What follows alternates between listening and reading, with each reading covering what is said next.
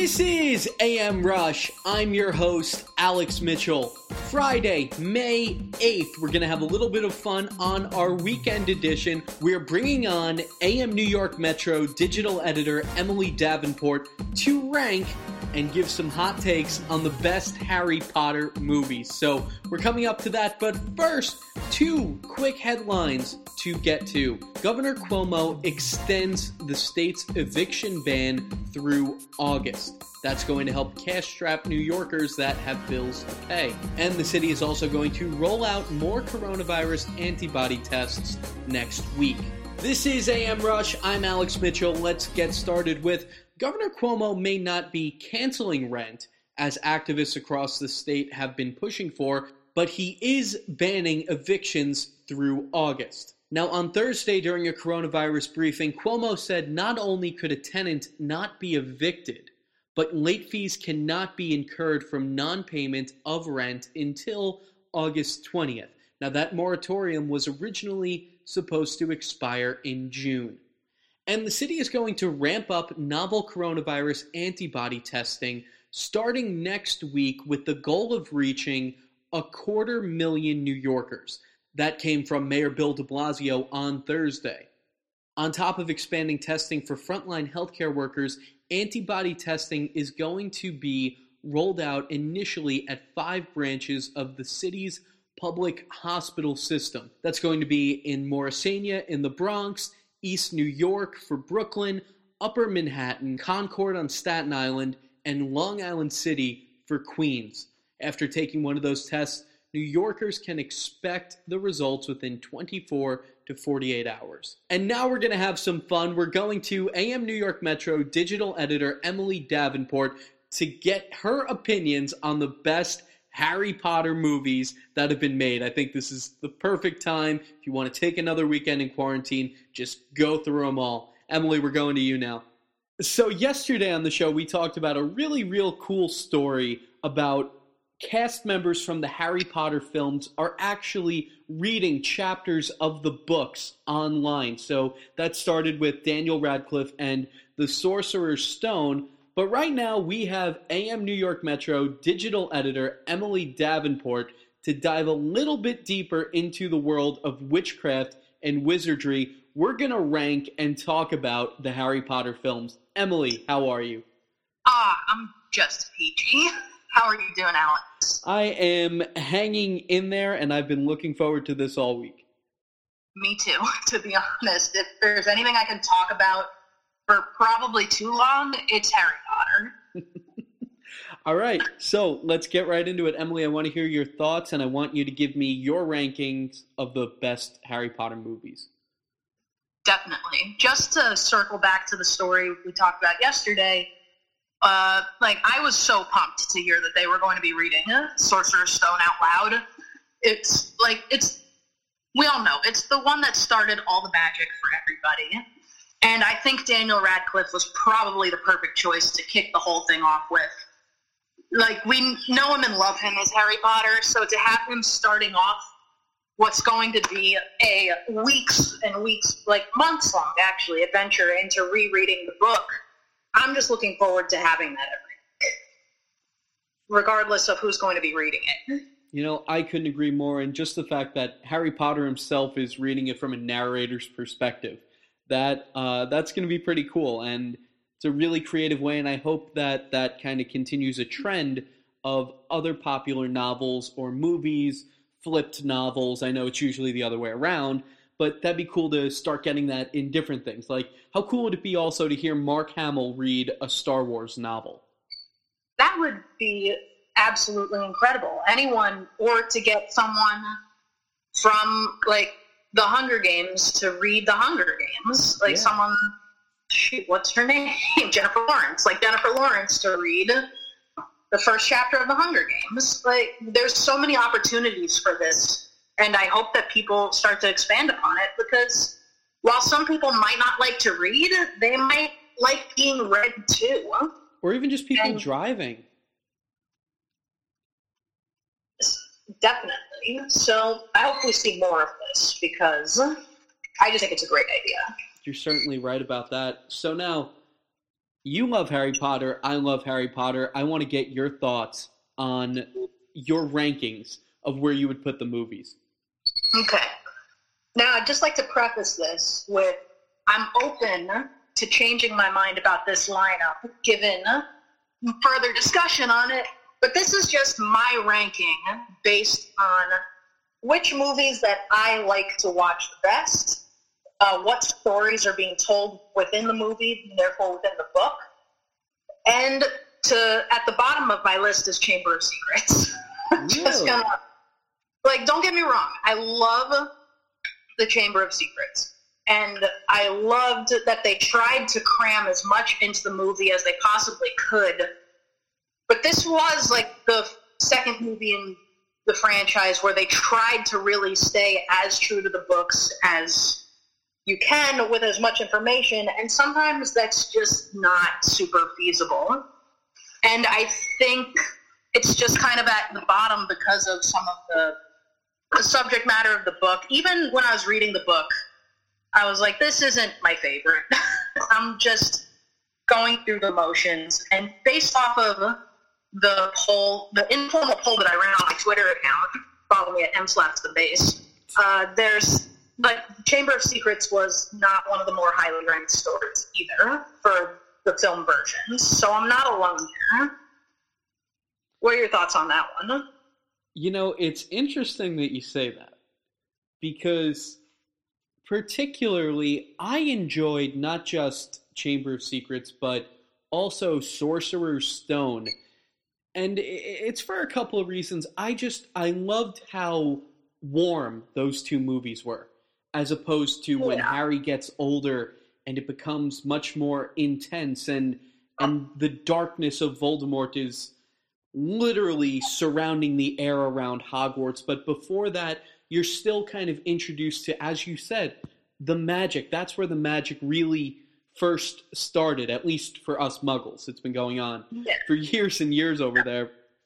I totally understand that. And I have like a special place in my heart for uh, Chamber of Secrets and Sorcerer's, uh, Sorcerer's Stone. Sorcerer's Stone ranks a little higher than Chamber of Secrets in my list because they were like the young, fun, like it's built, it's helping establish the universe, which I'm all about. You need some good foundations there.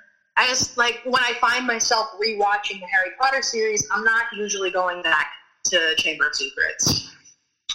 I understand that, and I get why people, especially with how the the further movies, how they take the story. I get why you would want to kind of cut to the chase a little bit. Yeah.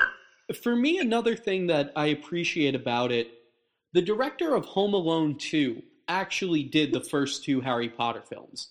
Chris yeah. Columbus before they switched to David Yates, who did a great uh-huh. job, but to me it felt like a coming of age where Harry was almost like the wizard version of Kevin McAllister, like in the Plaza Hotel. Like just the way that it was shot and filmed, it made you feel like a kid looking up at all of this magic. And I guess I really appreciated the vision that they were going for there. And that's why, more than just the plot of the films, I like the way that they were actually shot and the cinematography. And like you said, like without this, we wouldn't get to where we need to be. I totally feel you on that one. I think all of these movies have been beautifully made, regardless of whether it's like the early days or the later days of Harry Potter. The the cinematography of this film series is just gorgeous, but maybe I'm just too old and jaded at this point to truly appreciate the magic. I don't know. I don't know what's going on there. I think I just gravitate more towards the darker stuff rather than the lighter stuff. Sounds more Star Wars than uh, Harry Potter when you say it like that. But I, I totally understand what you mean. So let's start bottom to top, make it a little more interesting. Give me from the bottom of your list up how you'd rank them. Got it. So bottom is Chamber of Secrets. Uh, right up above that is Deathly Hallows Part One. Okay. Above that, Half Blood Prince. Uh, above that and which seemed to be overwhelmingly the favorite from the people that I told, was Prisoner of Azkaban. And so that's number one, two, three, four. It's that's where it is on my list. Above Prisoner of Azkaban for me is Sorcerer's Stone. Interesting. Then above that is Goblet of Fire. Then Deathly Hallows Part 2. And then my favorite Harry Potter film that I always keep going back to time and time again is Order of the Phoenix. Ding, ding, ding, ding, ding. I am so happy that you said that. I will not reveal my opinion, although I kind of just have, but please continue. I uh, love Order of the Phoenix as a book and as a film for a couple of different reasons. Despite the book really being referred to as Caps Lock Harry, where he's just yelling all the time, he, and he's just angsty and teenagery all the time, you kind of see some of the characters come a little bit more into their own in this book as teenagers. Voldemort's back. No one believes him that Voldemort's back. And you have this defense against the dark arts teacher in Professor Umbridge, where the Ministry of Magic is infiltrating Hogwarts because they're afraid that Dumbledore is going to start a rebellion and use the students as soldiers. And just watching that storyline fold out, I could watch it time and time again. I am just love watching the rise of Dumbledore's army. The way the actress that portrays her is just incredible. What's her name? Imelda Staunton. She, she is the perfect villain. She was incredible. The thing about Umbridge that makes her different than Voldemort, because they're both villains in their own right, is that Umbridge is someone that you can actually encounter in your real life. We all like, have a Dolores Umbridge in our we lives. We all know who Dolores Umbridge is in our like our work life, our personal life, and in the inter- on the internet. We all know who that that person is, and just watching them take over and like the I mean spoiler alert, but watching her getting pushed into like the oncoming stampeding centaurs like brings me such satisfaction every time I watch the You know the other thing, and I guess I'll just go on and say it. Order of the Phoenix is also my absolute favorite Harry Potter. It also shows, and in spirit of what was recent, recently National Teachers Day, you know, it shows how important good teachers are and how bad it is when you've got one that isn't helping. Exactly, because she's literally only teaching them to be able to pass their OWL exam, but it's not she's not giving them a practical application of how to use this magic. God forbid something were to happen, and something is going to happen. Because at this point, like we all know what happens in Deathly Hallows. There's a full-on war that's coming, and if they hadn't ousted Dolores Umbridge after that year, all of those kids could have been left to flounder and die. There are two other things that I particularly love about Order of the Phoenix. The first being that I think the reason why this connects to so many people, not just you and I, is because it's the closest to our world. It, like it, it feels the closest where you are either in school or you know someone in school and that you feel like they're not getting a practical application of knowledge and, what they should be learning. I know that this is a, a timeless a timeless topic that people have been talking about for years. So they made it very close to home where it feels like something is on the horizon and we're doing nothing to prepare.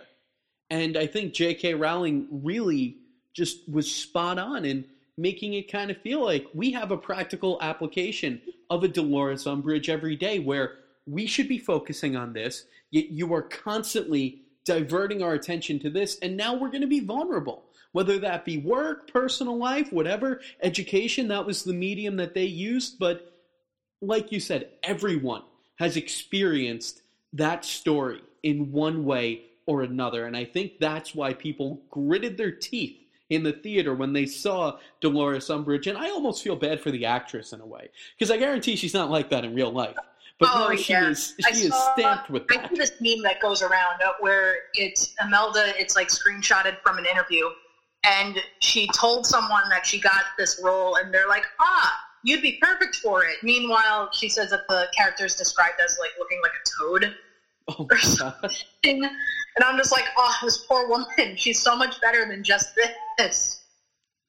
She uh, really brought this character to life in such a way that I don't think anyone else could. But I hope that didn't really bring her any acting repercussions. I I hope that, or if it did, at least like okay, you know that she can play the evil character, the pass, the definition of a passive aggressive evil person. I think that that's the best way to describe it. exactly. The other thing that I love as far as actors in Order of the Phoenix go, I'm a huge Gary Oldman fan. I love him as Sirius Black, particularly. Oh my god, he is When he, so good. Who is it? He hits Draco's dad, right? And he just it says, just punches him square in the face. "Get away from my godson!" Boom. That was an awesome feel-good moment, and even the way that he died, he he went out like a champ. Oh yeah, And it that- was, and you really felt it, like when when Harry like realized what just happened. I think cutting the sound in that moment was one of the most powerful things you could do in a film at that time. Like what's being said can say a lot, which in my head now that that sentence is coming out of my mouth sounds kind of weird, but taking the sound away in a moment can say so much more you know than what was being said. You know why I think they did that even?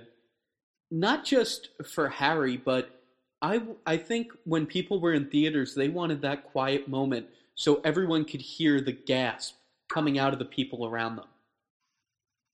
That makes sense. I believe that. Because that got to me, that is one of the tougher movie death pills to swallow, particularly in the Harry Potter universe. And then, gosh, he just gives Harry this look like like his face like he acted so much without saying a single word when he just looks at Harry in his final moments and Just falls into that Oh. and disappears. Oh my god. but He's Sirius not- Black was one of my favorites. I love that movie. he is such a good character, and we got so little of him in the grand scheme of things because he's a villain in Prisoner of Azkaban. He's barely present in Goblet of Fire, and then we lose him in Order of the Phoenix. And there could have been so much more to that character that we never really get to know unless J.K. Rowling gives us some prequel action. that I think would be much needed. And if I found out that there was a prequel coming to the Harry Potter films, I think quarantine would go by a little bit quicker. Oh yeah, because like I saw the first Fantastic Beasts, and it's like it's sort of a prequel in a sense, not necessarily to the Harry. Potter events itself, but it gives you kind of a look into the older days of the magic. But I wasn't inclined enough to see the second one yet. I just haven't. It's like it's not pulling me in enough. It I don't know what it is. Nice story. I like that they brought it to New York. It was cool to, and they they address like Hogwarts is not the only school for witchcraft and wizardry. They you know they had one in America and they have them all over the place. I Uh-huh. like that they expanded the universe a little bit, but at the same time, you really felt like it was just a spin-off. At least when Star Wars finally diverted from the Skywalker series and did Rogue One, it was directly correlated with the plot. It was Yeah. stealing the plans to the to the Death Star. Okay, this is not just some spin-off about animals and the crimes of Grindelwald, which I guess was kind of a taking the scenic route into bringing it back to Dumbledore. I personally, I've tweeted about this. I know you know I've tweeted about this and support me on this. Just like the X Men did, there really should be a Harry Potter first class film about I, the heads of the four. Wholeheartedly agree because I want to see the younger days of Professor McGonagall specifically. Oh, that'd Yeah. be so awesome. because you read all of this like lore that I spend too much time diving into these Harry Potter sites, learning reading about what J.K. Rowling has said about these characters after the fact, and she has like this whole backstory about like falling in love with a muggle, but then all this other nonsense gets in the way. And I want to see that on a screen. That would be, I don't think anyone would oppose to that. And you even get history prior to the beloved characters. And you get kind of like the Qui Gon Jinns to the Obi Wans, like the mentor to Dumbledore, McGonagall's love life. Like you go back even a generation prior to that. So that way, if you start at the very beginning, you can work your way into all that. And you could see what Lily and James Potter and Severus Snape were like as students at Hogwarts. And you could see the relationship between James Potter and Sirius Black as they were best friends. I, I would love to see that. I would love to see almost, you know how I, I see it happening? Just as the way that Ron and Harry would kind of get scolded in class and everything, I think that that would be the perfect scene to recreate with Sirius Black, James Potter. But again, that would be in like the third movie because you can really do a prequel trilogy, if not more. There's so much history. And I think you start with the history behind each of the houses and the founders of the houses and the falling out that Gryffindor had with Slytherin because I, I, know that that is addressed in a few of the films, and I'm so curious as to how that actually happened. Uh, you know, because in a way, and it, it draws another parallel to X Men First Class in a way where you have like Gryffindor being Charles Xavier and Slytherin being like Magneto, closest friends, but they have a falling out. You see, the options are endless. They and J.K. Rowling keeps giving us new content on her Twitter feed as she's been doing, then we have like so much to work with here. Someone listen, someone here, someone make this movie. Yeah? Think or someone at least write it down in a book and then turn it into a.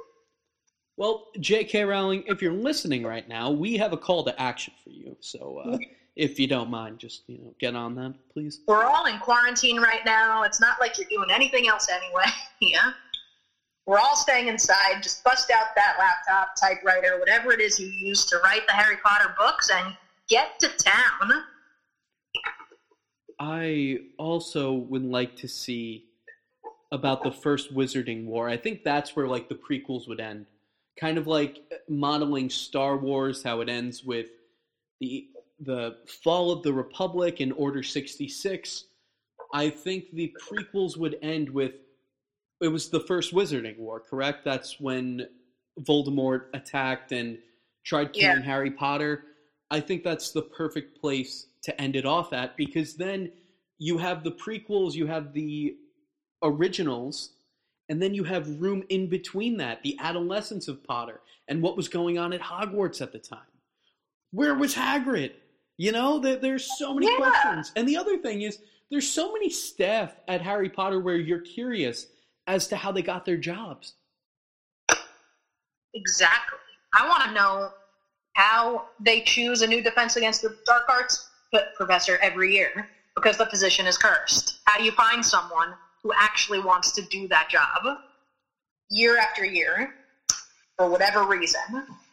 You know, that would also be very interesting is that pre Harry Potter, the Defense Against the Dark Arts position at Hogwarts had someone in there for like a hundred years or something, where it was the most stable, secure position in the school. I could see that being like a, a, a bit of fun irony to have with it. I would love for all of this to happen. Someone make this happen. Gosh, you're yeah, we we need to put out a call to action, even if we start drifting fan fiction, which I'm not opposed to either. Oh, for sure. Might run into some copyright issues publishing it on publishing it on amNewYork Metro, but we deal to that bridge when we come to it. You know, yeah, it'll be fine. It'll be fine. We'll figure it out. So please continue with your list. Well, I wanted to because based on my list, for me personally, Prisoner of Azkaban falls somewhere in the middle of my list. And it seems to be a lot of people's favorite film, and I think I have an idea of why that could be. I could be totally wrong, but I think that maybe Prisoner of Azkaban is as popular as it is is because it doesn't have Voldemort in it at all. Mm. Like every film and every book centers around Voldemort in some capacity. Like obviously in the first one, he's Professor Quirrell's on the back of Professor Quirrell's head. They're laying the groundworks for that Chamber of Secrets. That's where we see our first Horcrux. Goblet of Fire. That's when he comes back. Order of the Phoenix. Blah blah blah. You know, like I won't take you down through everything, but The Prisoner of Azkaban is the first film where we don't really get a Voldemort story because Sirius Black is seen as the villain because he escaped from jail so I have a feeling, and this is also where the content started to shift from it being this happy-go-lucky sort of magic is around me, look at how great everything is movie, to where Harry's emerging into a teenager. He's starting to go through some of the angsty things that all teenagers go through. And it kind of starts painting the scenery into the dark sort of backdrop that we recognize in the rest of so I'm wondering what your thoughts are because when you heard on my poll that As Prisoner of Azkaban was doing well, you felt the need to go on and vote really quick. So I'm interested to hear your thoughts on this film.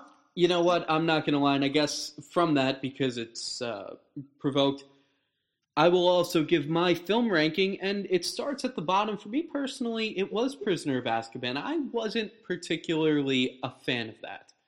And when you look at the other films, particularly Order of the Phoenix, you get this gradual moving towards the climax of the plot, which is the grand battle royale at Hogwarts at the end of Deathly Hallows.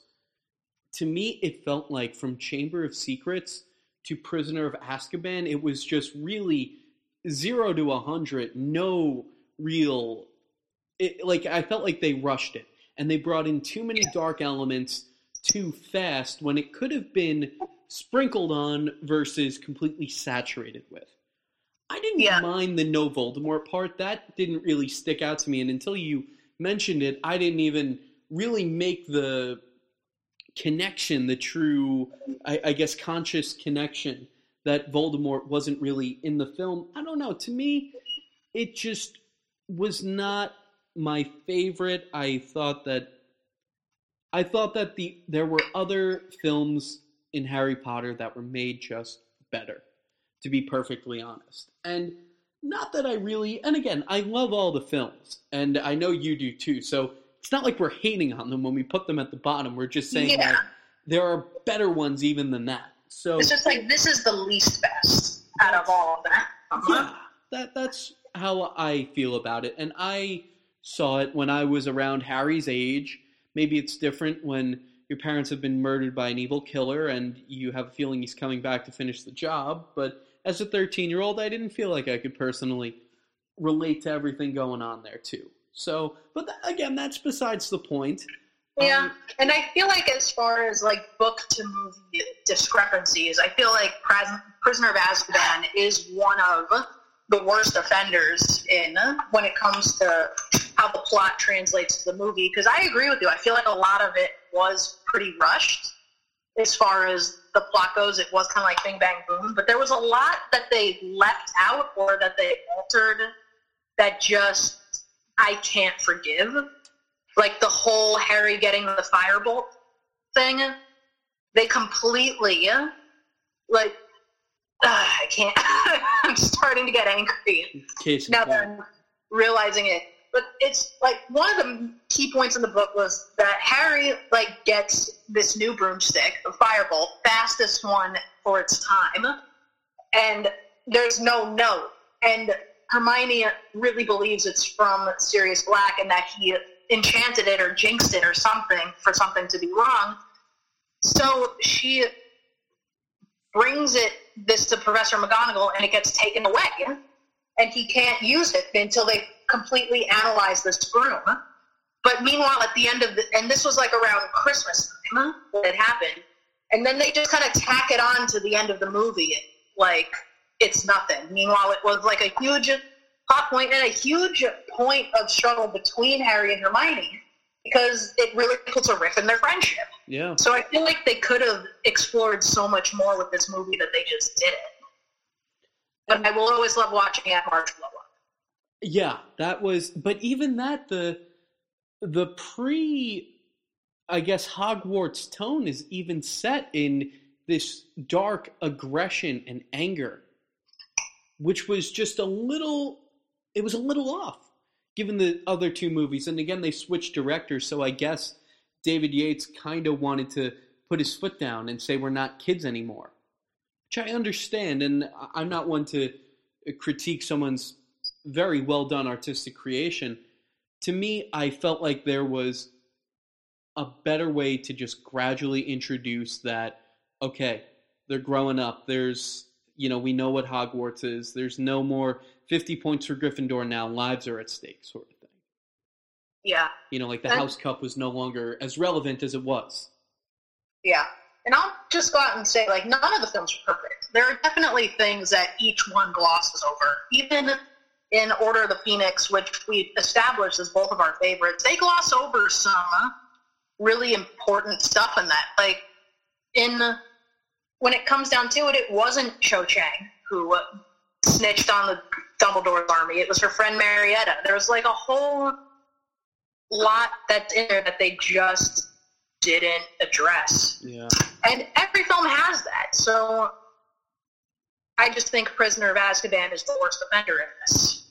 Yeah, I I put that there with you. Um, for me, I don't know. Goblet of Fire, I wasn't such a fan of either, and maybe again that was kind of coming off of in sequence. I was not so thrilled with Azkaban, so I kind of maybe took it out a little bit on Goblet of Fire. And again, not that it was a bad film, but to me, it was not the real hooking one. And I think that's another reason why so many people love Order of the Phoenix is that it really sucked them back into Harry Potter. What do you think of that? I think so. Uh, my issue with trying to think like what my issue is with Goblet of Fire because I definitely I, I think Goblet of Fire was one of my favorite books when I was growing up. When I was reading the series, it was the one, and I think it was more just because I was drawn to the cover art more than. But like what I like about Goblet of Fire was that it did even before uh, Fantastic Beasts, it introduced you to new parts of the wizarding world, if only the European side of it, because you get the introduction of Durmstrang and Beauxbatons from Bulgaria and France, and just to see children being pit against each other, I think was something that wasn't something that I was super thrilled with. Even reading the book, it's like these kids are in this competition. One of them's underage. He's technically not even supposed to be a part of it, but they're just not gonna let this. They're just gonna let this slide anyway. And then let's not forget what everyone loves to bring up in Goblet of Fire is the Dumbledore's infamous scene after Harry's name is drawn, where he says, "Harry, did you put your name in the Goblet of Fire?" Or however, however fast he did it, however fast and angrily. That's a sin that people won't let won't let up on. Yeah, that. yeah, every movie's got its moments, I guess. It's got its thing. And it's like, yeah, in the book, it said that he said it calmly. And it's pretty wide knowledge that Michael Gambon, who took over in the role of Dumbledore in the previous film, hadn't read the source material, which that's a different that's a different thing. Uh, like whatever, but we don't really. And someone correct me if I'm wrong, but I'm pretty sure we don't really know what it said in the script, how it told him to say it. We don't know how he was directed to say it. but not like that. Yeah, it's like whoever, if he, if that's what he brought to the role, and they were like, "All right, this works." That's on everybody. It's not just on Michael Gambon. Yeah, that uh, if someone saw that and was like, "This is not how it was in the book," and we want it to be like how it was in the book, we got to redo this. But everyone saw that. That hit. That was in production, post production. that's where that's the hill I'll die on. Is that this shouldn't just be held to him because people could have stopped him. Huh? That uh, it was a little too Gandalf from Lord Yeah. of the Rings, who he also played. But yeah, I I agree with you on that, as does I think every Harry Potter fan on Earth. Um, but yeah, to me, it, the plot line on the whole competition thing it, it expanded the universe, but I just felt like there was a better plot that could have been used to kind of advance things rather than the the wizarding competition. I thought that would have been a great example to like imagine if you got a third movie with Sirius Black truthfully in it. Yeah. You know what And it kind of was to me? It, it felt like pod racing in Phantom Menace, like kind of like a just like a lot of filler. Yeah, it felt like filler content, honestly. Yeah. But yeah, but I, I digress on that. My next one, I put Sorcerer's Stone. Classic. Yeah, it was a classic and it was great. And again, you heard how much I praised the early films. So putting it lower in the rankings is not a diss. It's not an insult to it. I, I truly don't mean it to be. That without that, we wouldn't have anything. So in a way, it is the most important film. And what I love in Deathly Hallows are the callbacks to it. I agree um, with you. Yeah. It's this film laid such an important groundwork for the rest of the series. And it's just like a nice sort of feel good movie that you can watch like every Christmas and feel hmm. nice and watching it. And like people need to realize that he was so young when all of this started. So of course this film is also going to be young and bright and he's learning about magic for the first time and oh my god, look at this. That's floating. How do I do this? I can call a broom to my hand from the ground. There's just so much childlike wonder in that film, but compared to the later ones, it's like it's like a kids movie. Yeah. Like you grew with Harry. That's the best way I put it. Exactly. Huh? Which is very well done. Uh, that is art in the in its finest form. Again, I love it. I wish I could play wizard chess more than just about anything. That always seems so cool. I I don't know if I'd want to play Quidditch. If it's like football, there's probably a risk of head injury involved. So Yeah, I don't think Quidditch would be for me. I like I like the idea of being the person, the beater who rides around with a bat, but I don't think I'm coordinated coordinated enough to actually do it. The second I like fell under my broom while flying, that would uh it's like skateboarding. Bless the people Yeah. that can do it. All of us just watch happily because we don't have the Yeah, I am learning how to skateboard. I'm not doing like ramps and stuff. I'm just learning how to cruise, and even that can be terrifying. So uh, I can imagine. the fact that they go up on brooms and that's just like a normal thing. Like I get why Hermione hates flying. Yeah. I, I get it. I totally get it. I yeah, I'm I'm with her on that one. I'm not afraid of airplanes, but it's not my preferred method of travel either. I just- I, I'm with you. I, I can do a plane. I prefer a road trip, but you know, same here. You could you can't over. drive across the ocean. It's just not possible. Yeah. Yeah, they're working on that one. Not yet. Not yet. That's right. But uh, I guess we'll leave that up to Elon Musk. Um, next on my list, I put um, both Deathly Hallows. I just consider them to be one story, even though they're two separate movies. Again, I love the callbacks to the early bits, and you find out about Dumbledore's brother and everything. I thought that was interesting in how it was done. Of course, you get this battle, the finale, and everything. What I particularly liked about it was that everyone had a role, everyone had a place in Hogwarts. That's Yeah. how I felt about it. And to me, that was kind of one of the best things that you could do is have almost like a full cast finale in a way where everyone gets to show what they're made of and, and the best stuff that they have, their best spells and everything. And but it also showed, you know, it was a battle when when Fred dies, when other people die, and it, it was real, but it also showed how impressive not just Harry Potter was, but how impressive the Hogwarts student body was, and how they could defend their school.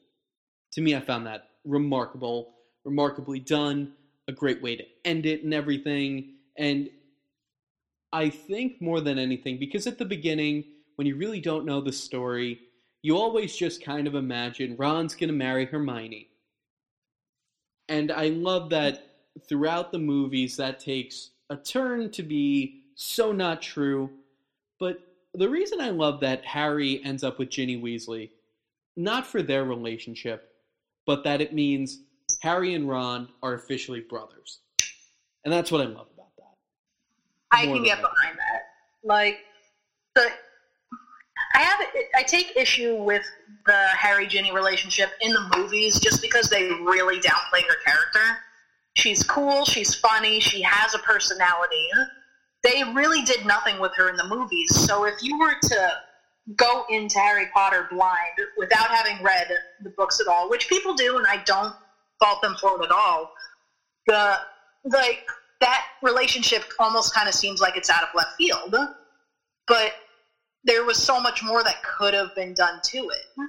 But to see them together in the end makes me really happy as a person who read the books and saw the evolution of their relationship from when she was just a young little girl who had a crush on a celebrity to her being moving on and be like, ah, forget you, and starts dating other guys, and then comes back to him.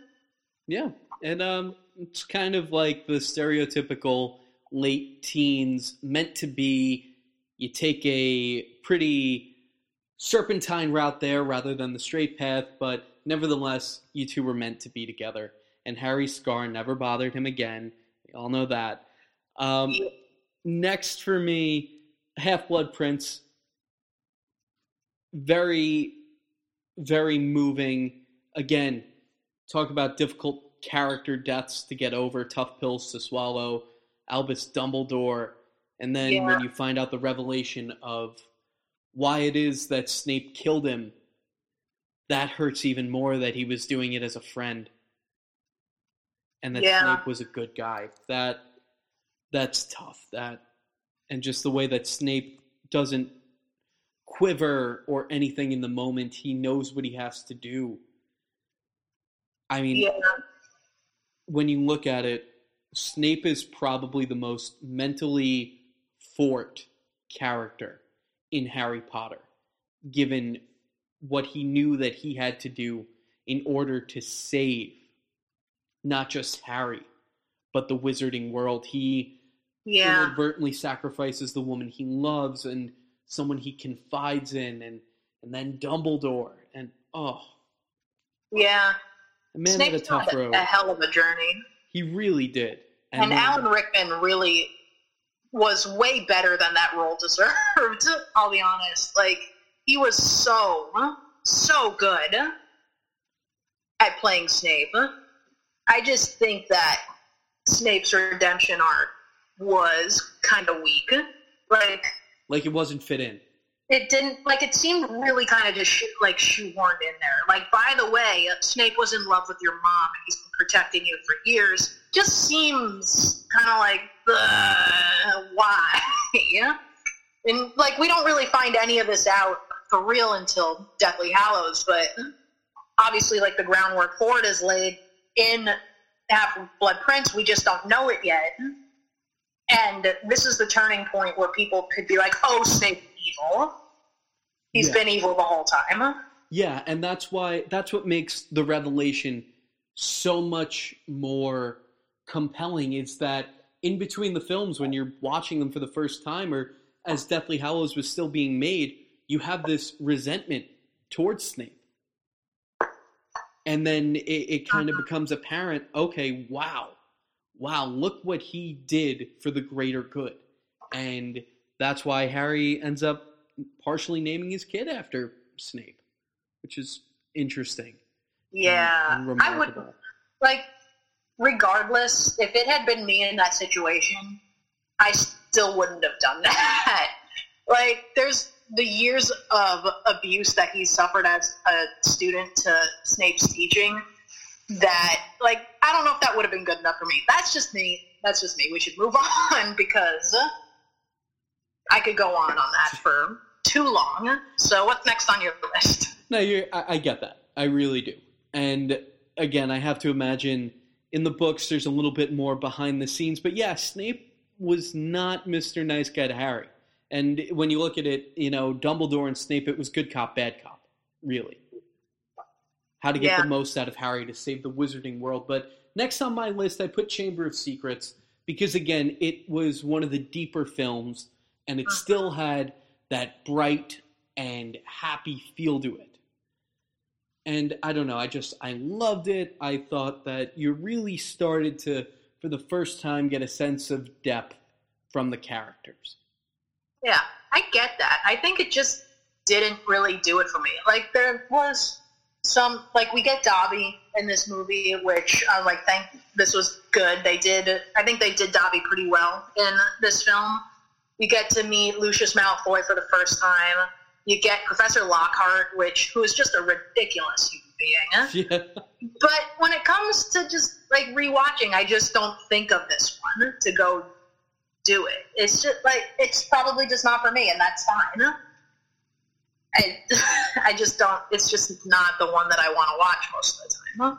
I totally understand it. You also you learn more about Tom Riddle and everything with that. To me, I just really, really liked that it was a more intense plot than Sorcerer's Stone, but still had the young pre Voldemort feel to it. Yeah, I get that. Well, I think I'm just like jarred because their voices changed so drastically from the first to the second film. I know because of how much time passes. Like, of course, the actors are going to age. I think it just threw me off the first time I saw it, and I was like, oh, yeah, that okay, puberty.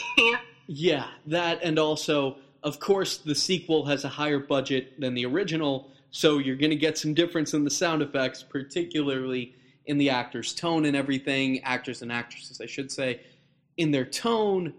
So, yeah, it, it's different. But again, how many movies are so guilty of blowing the immediate sequel? I mean, do we even need to talk about Attack of the Clones? Oh, I was hoping we wouldn't have to go there today. We weren't talking We about Star Wars. We don't have to go there. Oh man. But exactly. It's exactly right. So it was a pleasant surprise to see just not even like, oh, it was better than the original. It was like, this is a steady continuation of the original plot. How hard is it, directors of the world, to just do that? Uh, apparently, too hard. But before we get too deep into this, and I think we're certainly going to have continuations on not just Harry Potter, but a lot of great movies and a lot of great weekend rankings. We'll definitely be making this a weekly thing. Emily, I just want to get your final thoughts on the Harry Potter films, any hot takes you have, or anything like that. Uh, let me see. Uh, the films overall, like, they're always going to be something that I go back to time and time again. They have their problems. They have their things that they left out, things that I think that are important to the films or to the book series. But there are certain things that I think that that are about them that you can just like move past it. Like with like this is something that you face whenever you turn a book into a movie. Chances are they're going to cut some stuff, and chances are you're going to be upset. But if you just kind of let yourself enjoy it, it's going to be fine. Yeah. Uh, I think one of my personal, I mean, we kind of talked about one of my hot takes. I think the Goblet of Fire thing with the Dumbledore shouting at Harry is not as bad as people think it is. It's not great, but clearly I don't think Michael Gambon's just to blame for that. I think Dumbledore as a character is really problematic because he's literally leading Harry Potter to his death. And yeah, it's for the greater good in the long run, but he's literally grooming this child from the time that he's 11 years old to become a warrior, a main warrior in this war that's going to happen. And this isn't something that he asked for. So when you finally see that unfold after getting Snape's memories in Deathly Hallows, it's kind of just like, see, Dumbledore's not so great. He's not this godlike figure that everyone seems to put him on this pedestal. But that's just me. I'm happy to hear anyone else's opinions because I don't have to be right. I totally get where you're coming from. And when humans, or I should say, when heroes get humanized and faulted, it almost makes you admire them more because also, in that grand scheme of Dumbledore, he acknowledged you're going to have to kill me. You love me, and you're going to have to kill me, keep a straight face, and everything. So, again, drafting Harry at age 11 for the Wizarding War, yeah, it certainly doesn't seem like sunshine and rainbows. But he also has to command one of his best friends and most trusted people to kill him. It, it felt like, and, and he had to die. So it seemed like this was the sacrifice everyone needed to make in order to do this, even if it meant changing the way Harry should have grown up. Yeah. I also think they did Ron dirty in these films. Like, I'm, I've never been the biggest Ron Weasley fan. I'm not shy about that. But, and in the books, there are times where he's not the greatest friend, and he's, like, reacting to things in maybe in ways that maybe he shouldn't be. And I just think that they really played up the worst in him in some of these films, particularly in the scenes when, like, uh, when Ginny is dating people, or when Harry and Hermione are having like more of a connection to each other than he's having with Hermione because he's jealous and whatever. I just think that they really could have done Ron better. I I can see that too, and a lot of it just kind of showed the trivialness of boyhood growing up. Like they were high school kids that, even though they loved each other, you know, their hormones got the best of them in a lot of ways. Where whether or not it was warranted, they felt envy, they felt jealousy, they did things in one way or another.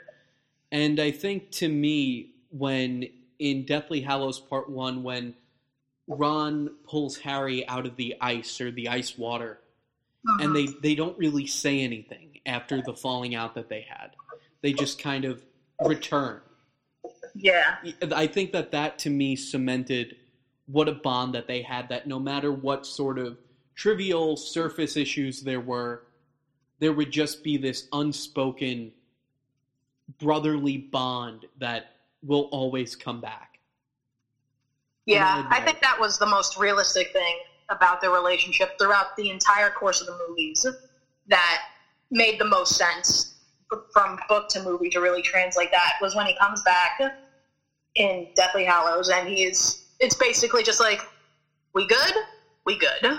Yeah, and uh, you know when you think about that, at least I can say in my personal life experience with the closest people, if something goes wrong, you don't give each other a monologue or a soliloquy. It's just like, shut up, we're fine, and you just yeah. just like that, you kind of laugh it off or shrug it off. I don't want to say shake shake it off and patronize Taylor Swift, but you know that kind of just it happened.